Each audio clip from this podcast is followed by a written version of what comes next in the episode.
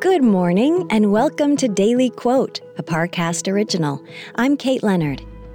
Today's quote comes from Nobel Prize winning novelist Gabriel Garcia Marquez. He said, What matters in life is not what happens to you, but what you remember and how you remember it. Next, we'll explore how this quote can inspire your day. Now, let's look at the context of this quote from Gabriel Garcia Marquez.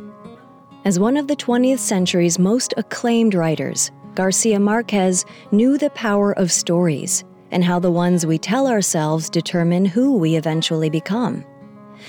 No one can prepare for every curveball that life throws at us. Most importantly, we're powerless when it comes to controlling another person's actions. What we can control, however, are our own reactions. We decide how to respond to outside circumstances, and our principles shape our perceptions. The events we allow to define us become our most important memories. Think about who you are and how the past can guide you to a better future. What stories give power to your life? Whatever narrative you decide on, recognize that you have the power to make it a good one.